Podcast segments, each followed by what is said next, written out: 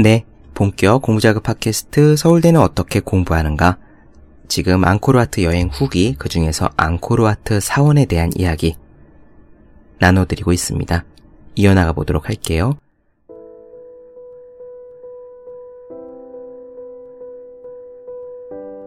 제가 인상적으로 본 곳 세 가지 중에서 첫 번째, 앙코르와트는 지난 편에서 말씀을 드렸죠. 두 번째는 바이온 사원입니다. 아까 앙코르 톰이 거대한 도시라고 말씀을 드렸어요.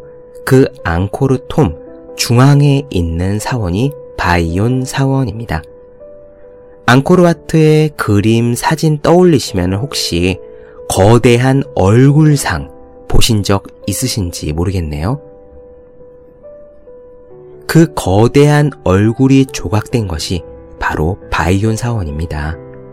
재미있는 것이요. 이 앙코르 유적군에는요. 사면상이 많아요. 사면상, 네 면에 모두 얼굴이 그려진 상입니다.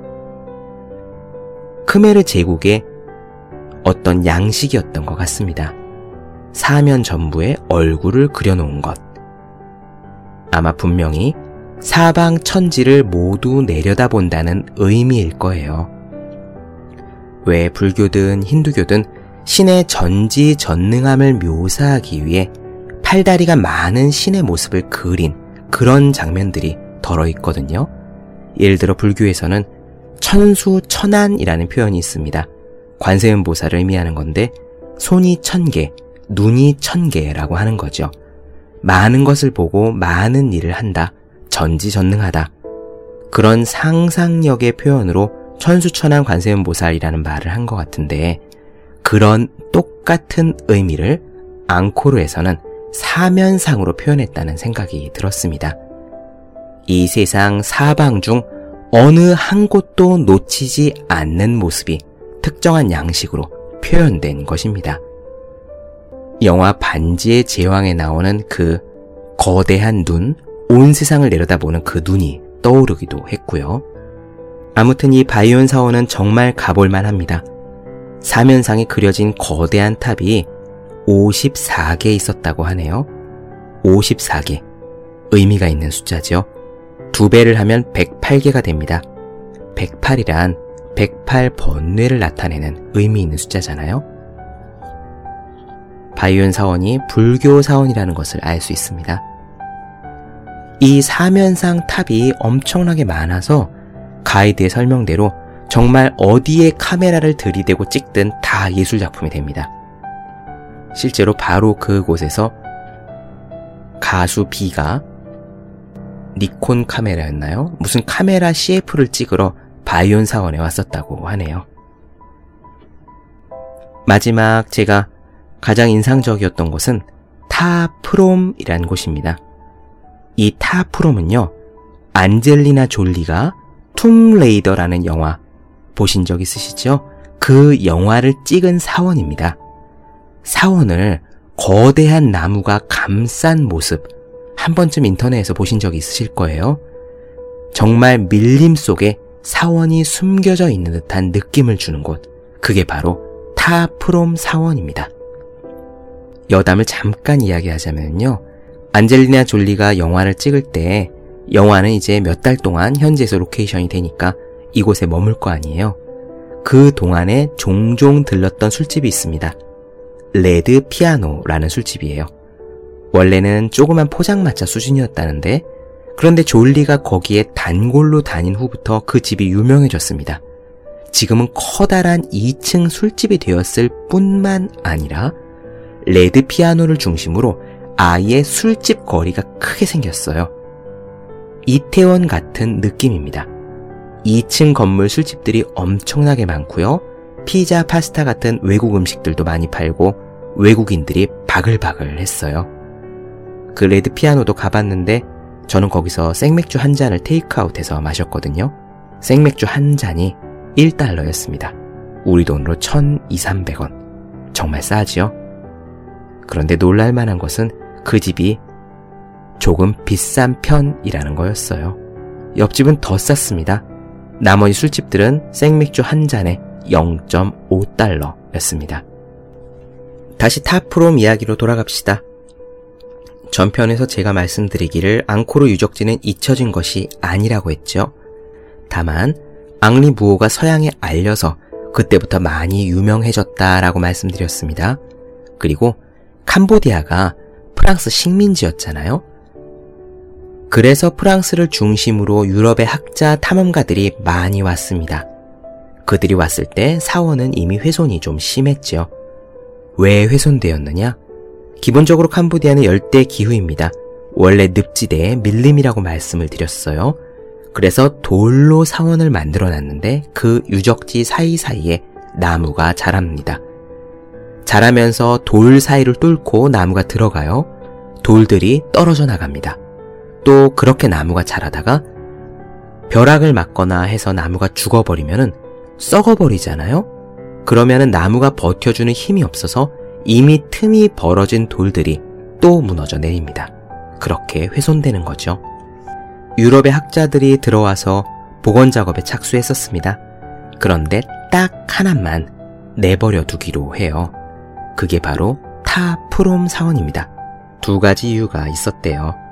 첫째는 이 사원은 이미 너무 나무에 의한 훼손이 심해서 즉 나무가 사원을 감싸고 있는 부분이 너무 커서 도저히 사원에서 나무를 분리해내는 것이 불가능했답니다.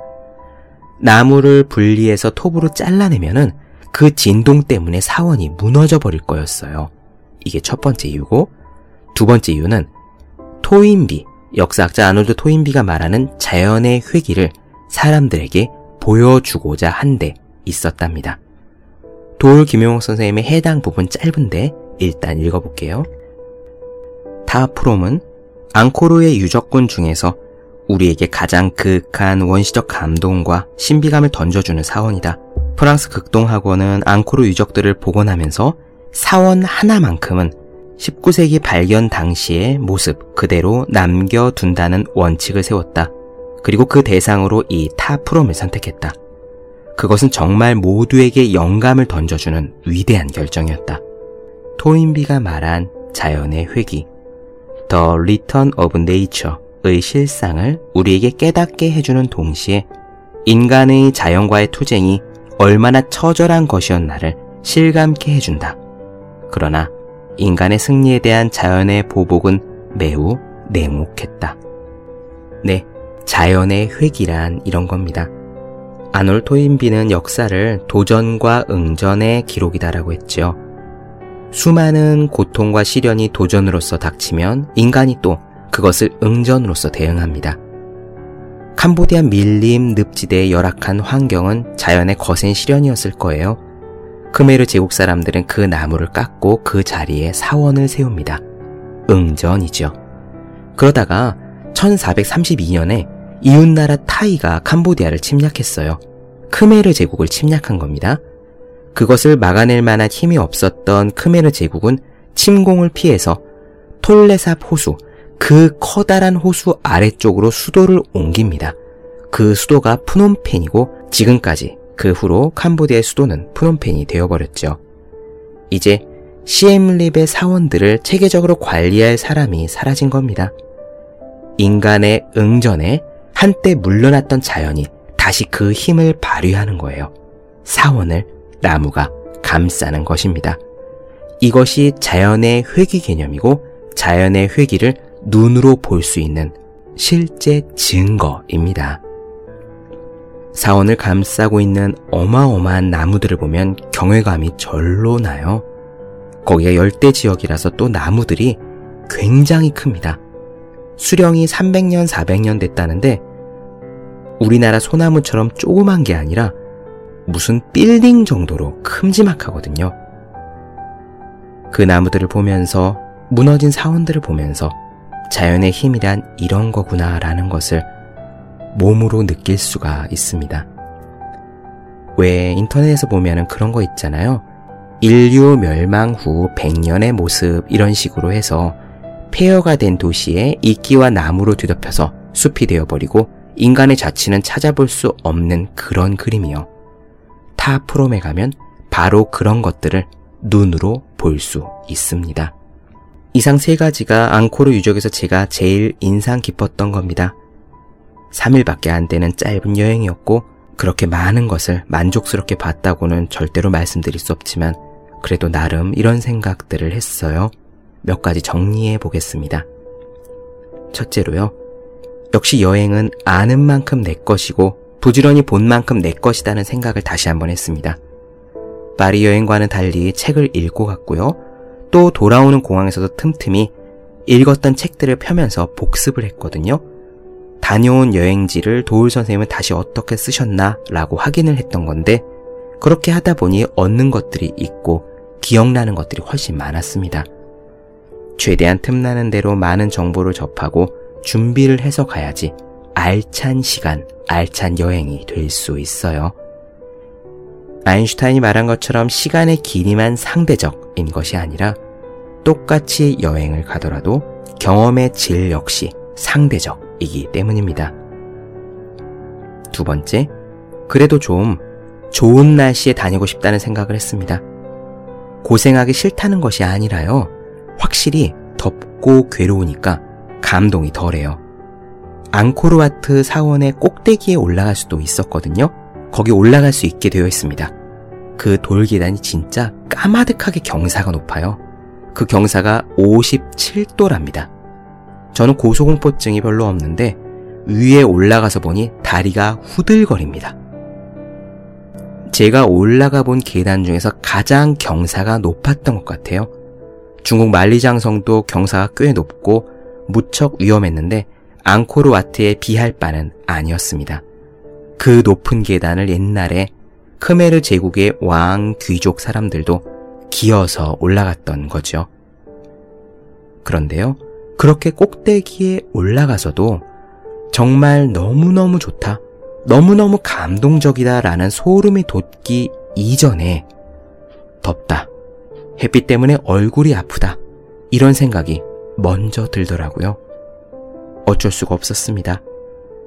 만약 좋은 날씨에 갔다면 훨씬 감동이 진했을 것이라는 생각이 너무 자주 들었습니다. 아무리 진수성찬을 차려줘도 한여름 뙤약볕 아래 앉아서 먹으면 입맛이 없잖아요. 그런 시기였습니다. 앞으로는 좋은 날씨에 여행을 가야겠다고 다시 한번 다짐했습니다. 마지막 세 번째, 나중에 기회가 되면은 앙코르를 다시 한번 자유여행으로 가고 싶다는 생각을 했어요. 날씨 좋을 때 유적지를 발로 밟고 부조들을 하나하나 보고 부조의 스토리인 라마야나를 미리 읽어가고 그렇게 보고 싶다는 생각을 했습니다. 저는 파리에서 미술관과 박물관도 좋았지만 역시 유적지의 장엄함에는 못 미친다는 느낌을 받았어요.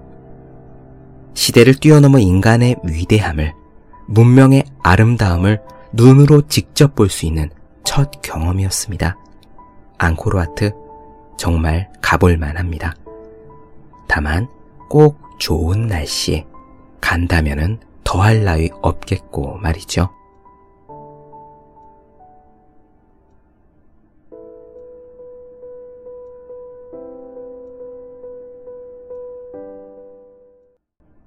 네, 본격 공부작업 팟캐스트 서울대는 어떻게 공부하는가 이상으로 앙코르와트 캄보디아 여행 후기 나눠드렸습니다. 더 많은 이야기가 궁금하신 분들, 질문사항 있으신 분들은 제 네이버 블로그 생일 즐거운 편지, 다음 카카오 브런치 한재호의 브런치, 인스타그램에서 해시태그 서울대는 어떻게 공부하는가 검색해 주시면 좋겠습니다. 오늘 여기까지 할게요. 저는 다음 시간에 뵙겠습니다. 여러분 모두 열심히 공부하십시오. 저도 열심히 하겠습니다.